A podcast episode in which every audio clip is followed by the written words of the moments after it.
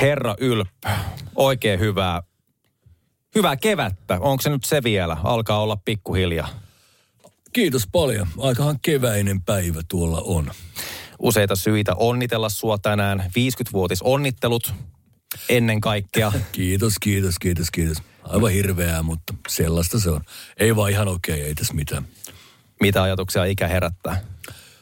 No, kyllä mä tunnustan, että mulla on ollut semmoista 50 kriisiä. Ei se oikeastaan niin kuin nyt päällä, mutta siis sanotaan, että sehän tulee aina noin kriisit vähän ennen. Että niin kuin ne saattaa tulla vuosi tai kaksi ennen, että alkaa niin kuin, että tuolta tulee se tietty rajapyykki. Että onko tässä nyt saavutettu kaikki jutut. Ja... Niin huomaa, että ai niin. saatana, että mun on pitänyt hommata moottoripyörä. Nyt mä hommaan niin, sen. Niin. Miten, se, miten se on sulla näyttäytynyt? Onko se ollut konkreettisia tekoja, mitä sä oot alkanut tekemään 50 kriisin ympärillä? Siis mun 50 kriisi liittyy kuusikymppisiin. niin, niin onko se se ajatus, että ei saatana, 60 on sitten se seuraava tasainen? On. Se on se. Että 50 ei tunnu musta niinku oikein missään. Että silleen, että, että mun mielestä 50 jengi tekee vielä niinku ihan relevanttia taidetta ja niinku on ihan niinku kondiksessa. Ja, ja mä muistan monia niinku omia semmoisia niinku, en nyt sano idoleita, mutta jotain semmoisia niin jotain ihailuja tai hahmoja, niin hän nyt tunnu missään, kun on niin kuin 50 Mutta sitten 60 alkaa olla vähän sinne pappa-osastoon niin kuin. Niin, ja sitten taas siellä, että ei helvetti, että alkaako tässä nyt oikeasti nyt se aikakausi, jolloin mun seuraava tasaluku on niin kuin kutosella alkava, niin se tuntunut niin kuin aika silleen raffilta. Joo, joo. joo. Ymmärrän ajatuksen. Ö, käsitykseni mukaan sun eka ihan kirja on tullut tänään. Joo. Eli siis 101 elämän ohjetta. Aikaisemmin olet kirjoittanut kolumneja ja, ja mitä kaikenlaista sä oot tehnyt, monenlaista taidetta. Mutta eka kirja, joka pohjautuu sun somekampanjaan, josta tuli todella suosittu tuossa muutaman viime kuukauden aikana, missä jaoit näitä eri elämän ohjeita. Mistä tämmöinen idea, mistä tämä lähti? Vitutuksesta siitähän aina lähtee kaikki. Siis sillä, oli tiettyjä asioita, jotka elämässä vaan vitutti, että ei näin voi jatkua ja ei näin voi toimia, ei tässä ole mitään järkeä. Ja, niin sitten alkoi kirjoittaa ikään kuin, niin kuin silleen ylös, että joitain juttuja, että mä teen sellaista dogmit itselle, sellaiset selkeät niin kuin säännöt, että jumalauta, näin kuuluu elää. Se on nopeana purkauksena, joka sitten tietenkin – tietenkin osoittautuu täysin älyttömäksi sillä, että esimerkiksi sääntöjä voi tehdä, eikä niitä voi noudattaa. Mutta siinä purkauksessani olisit aika monta sellaista niin kuin hyvää kelaa, kun niitä alkoi jälkeenpäin kat- katsomaan. Et niin kuin tässä on niin kuin ajatuksia ja ajatusta, että tässä on jotain niin kuin mielenkiintoista. Niin sitten mä kelasin silleen, että mä ihan testinä nyt julkaisen näistä vaikka tämän ekan – joku päähänpisto, että, että kun kaikki sanoo, että sinne sosiaaliseen mediaan nyt kannattaa ja on järkevää laittaa sisältöä. Että mitä mä nyt laittasin, että laitetaan nyt jotain. Ja sitten mä laitoin, niin se saavutti huomattavan suosion. Joten mä ajattelin, antaa palaa. Mä vedän nämä kaikki. Niitä oli silloin 101 kirjoitettu, koska mä niin dikkasin siitä lukemassa, että, että niitä on oltava sitten se 101. Tuli tuosta mieleen, että mikä suhde sulla on someen? Aika ristiriitainen. Musta se some on, että mä etsin bissejä täältä mun kassista samalla. Niin Ihan tota, vapaasti. Niin, niin tota, niin tota, siis mulla on tää 50 päivä tänään ja tää promopäivä, niin mulla on lupa juoda tässä samalla olutta. Totta, no niin, niin totta tota, kai.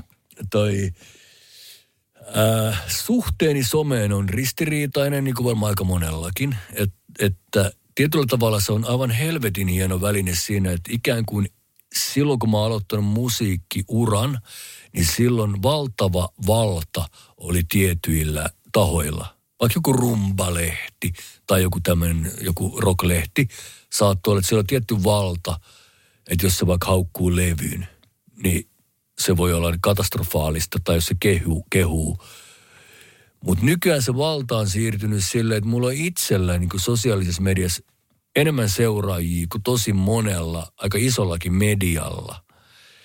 Niin, eli se siirtää sitten tavallaan sellaista valtaa itselle.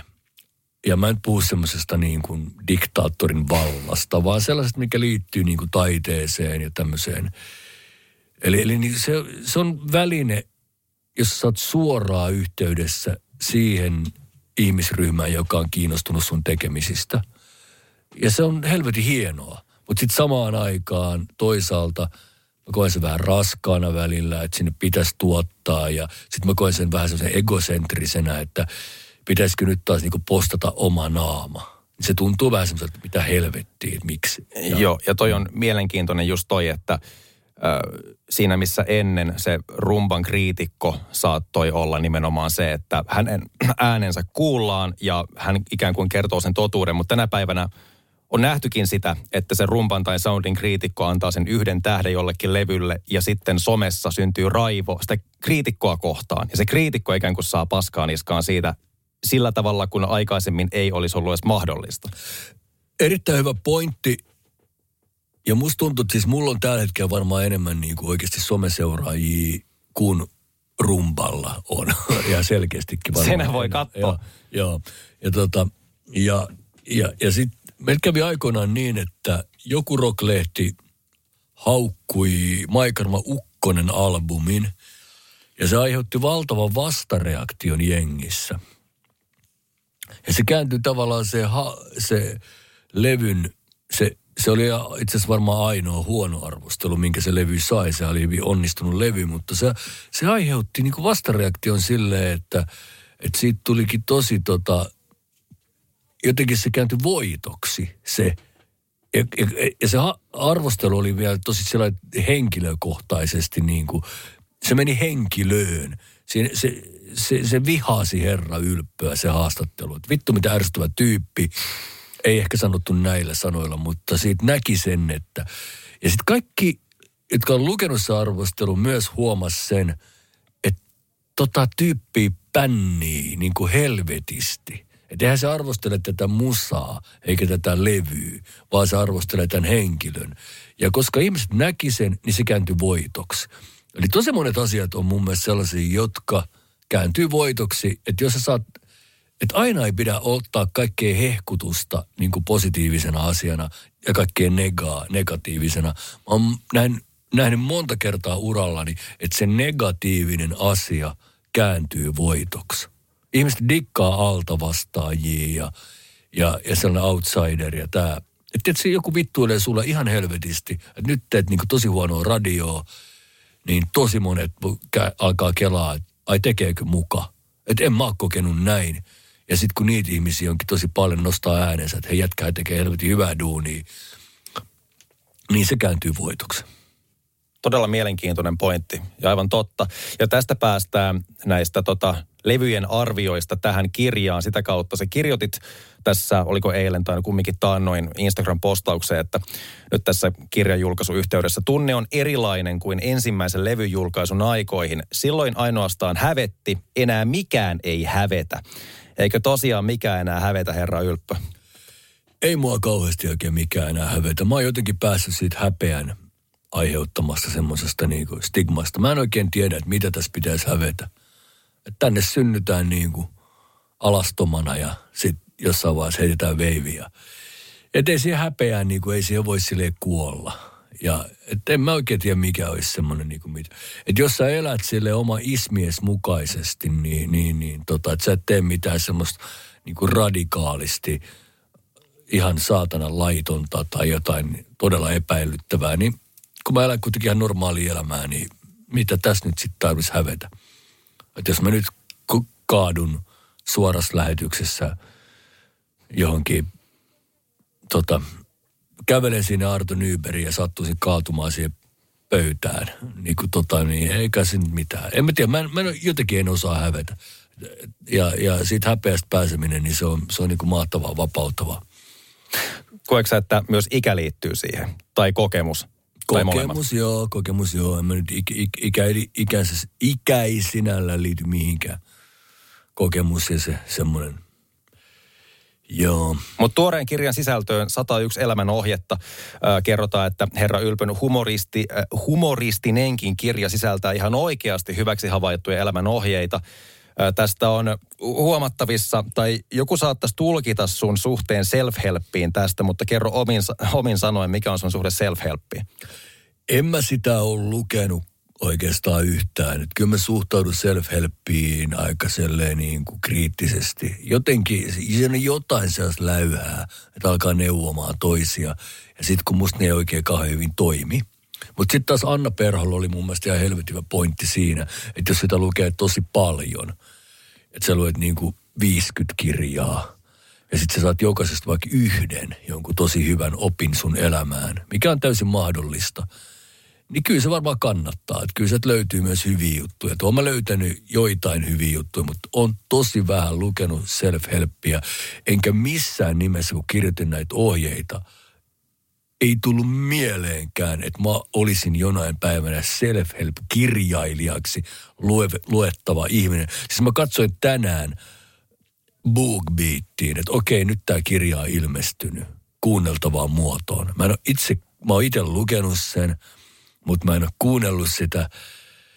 Ja tota, sitten mä mietin, että pitääkö mun hävetä. Okei, okay, mä en häpeä mitään, mutta en ole, ku- jo.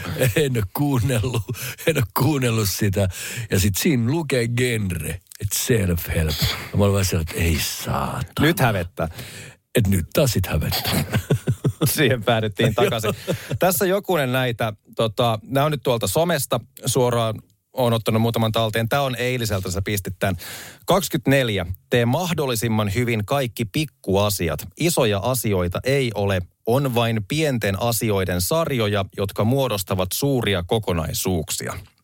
Joo, tämä ei ole tuossa kirjassa, koska hmm. toi on mun uusi projekti, okay. joka on 101 taideelämän ohjetta. No niin. Mutta siis erittäin hyvä, otit pu- puheeksi. Joo, niinhän mä niin kuin asian näen, että, että oli se ihan mikä tahansa asia, niin, niin oikeastaan isoja asioita ei ole olemassa.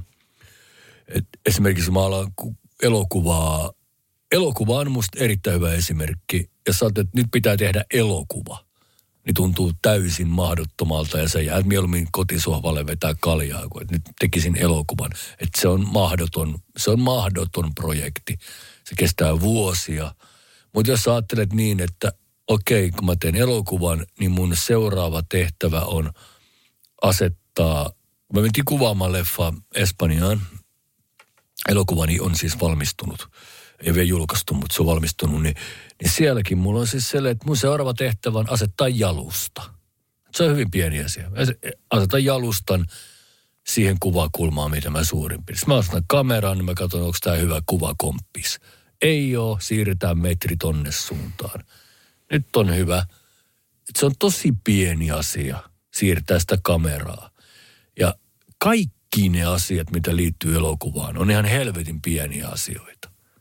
Niitä on vaan helvetin paljon ja ne muodostaa ison kokonaisuuden. Mutta jos sä otat sen niin, että mä teen jokaisen pikkuasian helvetin hyvin, niin toivon mukaan myös se lopputulos on sitten hyvä. Et kaikki on niin kuin silleen, että on iso asia ryhtyä radiotoimittajaksi, mutta jos sä pilkot se pikku, niin eihän mun nyt tarvitse kauheasti tehdä, että sä, sä päätät, että sä kysyt tämän yhden kysymyksen mm. kerrallaan ja sitten seuraava. Ja...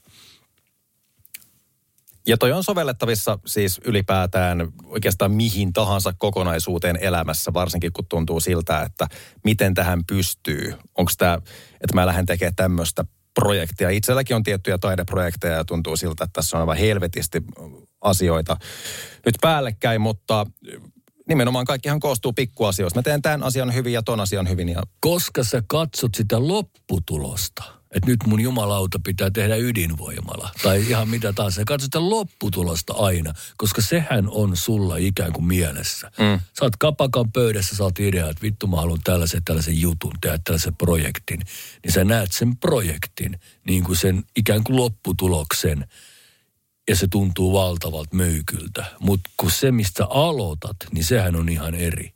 Mikä projekti sulla on mielessä?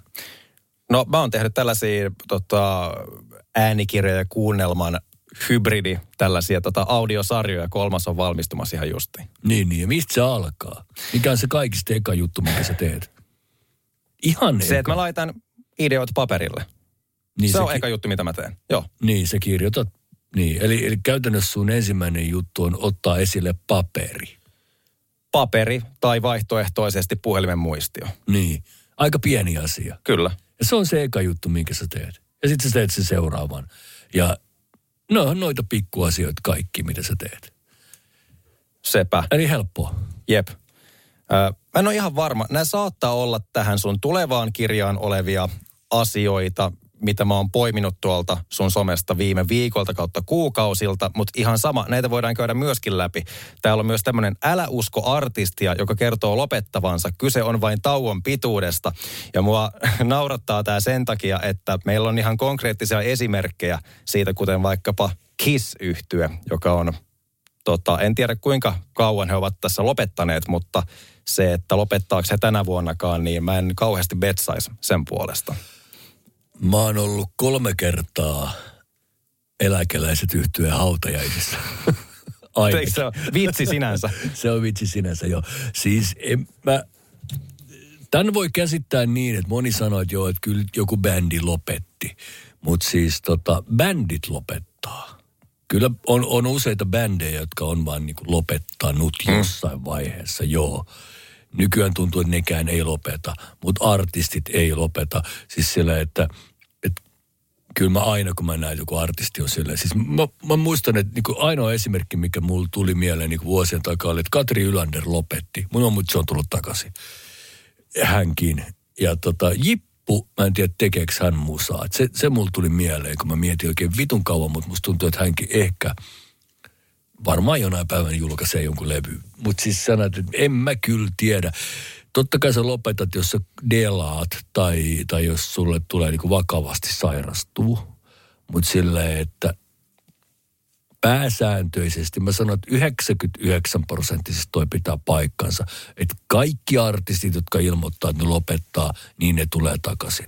Ja jos Cheekki sanoo, että se on lopettanut, niin en tiedä tuleeko Cheek nimellä, mutta hän ihmisenä, Jare Tiihonen, aivan vitu varmasti tulee julkaisemaan vielä musaa. Joo, joo, siis se niin kuin formaatti saattaa lopettaa, että tämä bändi ei toimi enää, mm. mutta miten jos, jos ihminen on taiteellinen, niin voiko se lopettaa sitä hänen ajatteluaan, taiteellista ajatteluaan ja sen myötä myöskin sitä tekemistä siihen paikkaan, että minä päätän, että mä lopetan. Mun mielestä kuulostaa siltä, että ihminen päättää, että hänen identiteettinsä on yhtäkkiä joku toinen erittäin hyvin muotoiltu. Ja mä, mä yritin miettiä, että löytyykö niitä. Ja, ja en, mä, en, mä, en mä oikein löytänyt niitä, ketkä olisi silleen. ainoa, ket, ainoa, mikä mulle tuli mieleen, oli noin edellä mainitut, mutta kun kai hekin on jatkanut sitä, ainakin Katri on. Tästä suoraan kirjasta sitaatti, tämä on ihan ensimmäinen ja tämä on mun mielestä ö, erittäin hyvä ja juuri sen takia sä oot itsekin laittanut tämän tähän. Yksi, Halaa lapsiasi ja sano heille, että rakastat heitä. Tämän ohjeen panin Paalu paikalle, sillä saattaahan olla niin, että et jaksa lukea tätä kirjaa yhtään pidemmälle. Tätä ohjetta kun noudatamme, maailmasta tulee parempi paikka. Tietenkin suosittelee, että halaat myös itseäsi.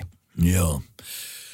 Kyllä se oli tärkeä, niin kuin mä ajattelin, että jos joku järjestys noilla on, niin se, että me otetaan niin kuin huol, nyt kuulostan tosi semmoiselta jeesustelevalta, mutta fakta on se, että kun otetaan niin koppi siitä, että hu- hoidetaan lapsemme hyvin, halataan heitä, no tuossa se on sanottu, että mm. halaat lapsiasi ja sanot heille.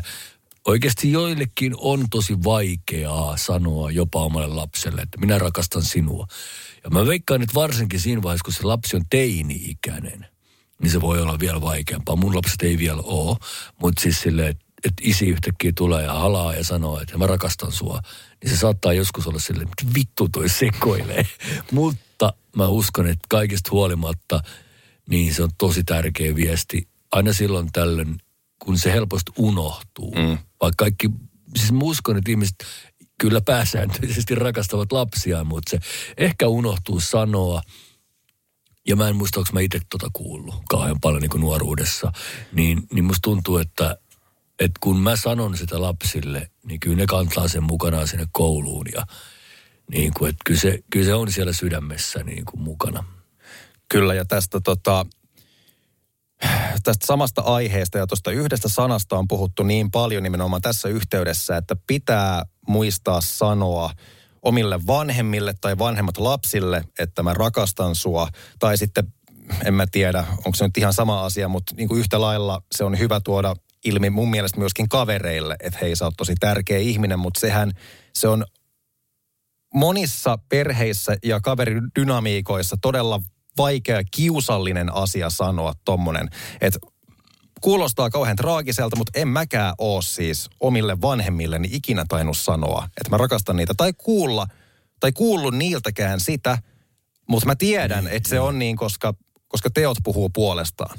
Teot puhuu puolestaan hyvin paljon, mutta mä jotenkin olen panotta, pa, painostanut, pa, en painostanut, vaan painottanut mm. tota, tota asiaa, että et kyllä se on sit, vittu se on eri asia, kun sen sanoo niin, niin, niin tota, et jotenkin se on muuta, että et sä vaan oletat, että kyllä ne rakastaa joo.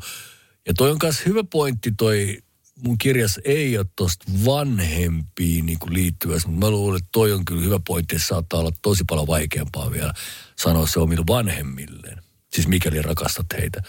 Koska aika monilla on myös semmoinen suhde vanhempi, että kaikki ei ole mennyt ihan putkeen. Että tota, et tota, jos se faija vaikka mulla ei ole tämmöistä historiaa, mutta jos joku faija on vetänyt suoraan pataana niin kuin nuorena, niin, niin tota, eihän sitä aina välttämättä ole. Mutta se, että jos se on olemassa, että on niinku semmoinen niinku perheidylli, niin, niin musta tuntuu, että siitä huolimatta, niin se on niinku vaikea sanoa. Kyllä vanhemmille on varmaan vaikeampi sanoa kuin lapselle. Joo, ja toi, toi on mielenkiintoinen. Kavereille on, en tiedä, kavereille musta aika helppo sanoa. Ja tota, en mä tiedä, onko mä sanonut, että mä rakastan mukaan. Toi on hyvä pointti. Mä jäin miettimään tota. Joo, No, fa- vaikeita juttuja. Mä oon juuri lukemassa tota Oasis-kirjaa. Liam ja Noel Gallagher siinä totta kai jo eniten äänessä.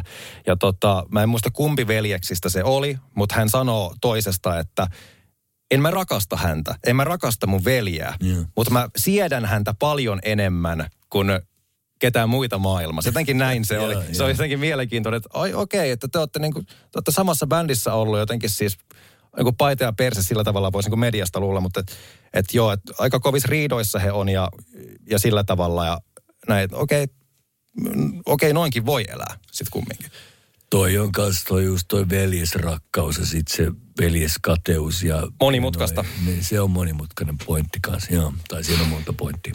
Mutta joo, sä oot tehtinyt paljon sun elämän aikana. Sä oot muusikko, kuvataiteilija, kolumnisti, kirjailija, elokuvaohjaaja, Puuttuuko jotain tästä vielä? Varmaan puuttuukin. Mä en ole vielä sanonut itseäni elokuvaohjaajaksi sen takia, kun tota, sitä eka elokuva ei vielä julkaistu. Mä kyllä koen sydämessäni silleen olevan, että mä oon onnistunut elokuvan tekemään, niin, mutta se on vielä helvetin hyvä. Joo, mutta sä, niin, sä oot tehnyt sitä elokuvaohjaustyötä, että siinä joo, mielessä. Joo, kyllä, kyllä. Mutta sitten mun mielestä ennen kuin voi sanoa sitä titteliä, niin sitten se pitää olla julkistettu, koska mm. muuta kaikki voi niin selittää olevansa mitä vaan. Niin mitä, kuvataiteilija. Mä identifioin itseni isäksi ja sitten sen jälkeen mä identifioin itseni ehkä kuvataiteilijaksi. Okei, eli sä oot kaikista näistä eniten kumminkin, jos joku pitää valita, niin sä oot kuvataiteilija. Joo, joo, kyllä. Tai se on se ensimmäinen ollut mulla. Että mä en mm. ole siis muusikko alun perin, vaan, vaan kuvataiteilija on, se on se, mitä mä opiskelin ihan. Ja, ja sitten sit siitä bändi vaan vei mennessään. Ja kun se oli niin hauskaa, niin se jäi, jäi jotenkin silleen päälle. Ja sitten kuvataide siirtyi sille taka-alalle, kun meni lujaa bändin kanssa. Joo. Mutta nyt mä oon palannut siihen ja se on jotenkin semmoinen, että se, se identiteetti on, että sen kuvan kautta mä näen jopa niitä biisejä tai sellainen, että kyllä se, se, mulla on vähän enemmän niin kuin silmät kuin korvat. 50 vuotta on täynnä. Sen voi ehkä kuulla.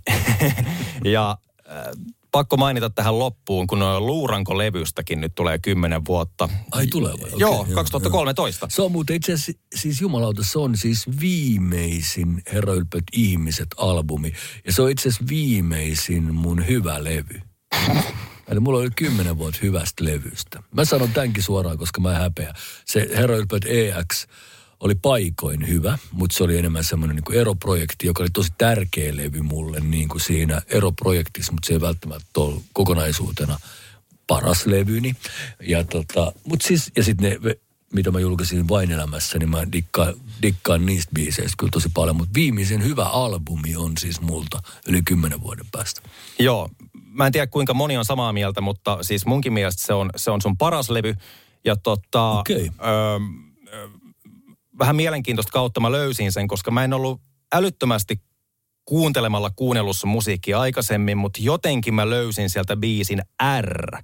Joo, joo, joo. siinä, siinä oli tämä meessäkin helvettiin, painossakin helvettiin ja vähän tämmöinen niin kuin suorasukainen meininki. Ja mä kuuntelin sitä, että mikä vittu tää on, okei, että mun pitää alkaa kuuntelemaan tätä Herra Ylppöä. Ja mä huomasin, että okei, siis tämä Luuranko-levy on niin kuin kokonaisuutena niin kuin se on erittäin hyvä suosittelen itse kullekin kuuntelemaan näin kymmenen vuotta myöhemminkin. Joo, se sai tosi hyvät levyarvostelut ja tolleen kaikkea. Mä itse pidän parhaana soololevynä sitä ensimmäistä sata vuotta levyä ja sitten ehkä Maikarma Ukkosta, mutta sitten myös kaikki nämä Herra Ylppöt ihmiset levyt on musta tosi hyviä. Että mä oon, on, on niiden takana, että en ole sellainen artisti, joka kuulee pelkkiä virheitä. Että en mä niistä levyistä muuttaisi mitään. Ehkä Pojat ei tanssi levy on sellainen, että mä haluaisin, että siinä olisi vähän lämpimämpi soundi. Että se on vähän kylmä se kokonaissoundi, mutta mä oon kyllä tosi tyytyväinen siihen, siihen Herra Ylppöt ihmiset yhtyen uraan. Ja, ja se on tota, ja sehän on sama bändi nykyään mulla keikoilla. Et me ollaan edelleen kimpassa, siinä on Joutseniemen Janne, Stone ja kaikkea enää. Ja sitten tota, Kosmo, joka soitti himissä välillä, niin me ollaan nyt palattu niin kuin yhteen ja tehdään kaikki, kaikki keikat tehdään just sen bändin kanssa. Ja tota, se on kyllä helvetin nastaa. Ja sitten mitä seuraavaksi, niin, niin tota, en tiedä. Mä oon tehnyt vain elämän jälkeen yhden biisin. Eli kolmeen vuoteen helvetinmoinen määrä kaikki puolivalmiit demoja, mutta yksi valmis biisi on vain. Ja se, on, se nimi on Ratsia. Ja se kertoo myös, se on, se, se on myös tota, hyvin paljon puhuva nimi sinällä, että koska Ratsia yhtyy, että se muistuttaa se biisi, sitä vanhaa semmoista punk-bändiä. Eikä se mitenkään tule niinku määrittelemään mun tulevaa uraa, että onko se seuraava levy sen tyyppinen. Mutta mulla on yksi, hyvä, mulla on yksi biisi valmiina, että aika vähän. Se mihin... Ja tämä on tietoista. mä, mä johdan tätä haastattelua nyt itse tähän suuntaan, mutta siis tota, se on, se on tietoista, että mä haluan tehdä niin pesäeron nyt musiikkiin ja julkaisen sit vasta, kun mulla on todella niin semmoinen olo, että nyt mä oon löytänyt jonkun uuden kulman ja uutta, tosi hyvää musaa. Et mä, mä, mä, tota, mä, mä dikkaan sellaisia bändejä, jotka julkaisee levyjä helvetin harvoin ja ne on mietittyjä ja ne on niin viimeisen päällä se, mihin olin juontamassa täällä kaikella nyt, kun on 50 vuotta täynnä ja luurankolevystäkin 10, niin vieläkö herra Ylpön mielestä elämässä tärkeintä on lista hämähäkkimiehen vihollisista? Se on erittäin hyvä elämänohje edelleen. Montako saat luetella? Ne varmaan, mitkä on siinä biisissä. Kiitos herra Ylppä. Radio Cityn iltapäivä. Taiteilija Kuhalampi.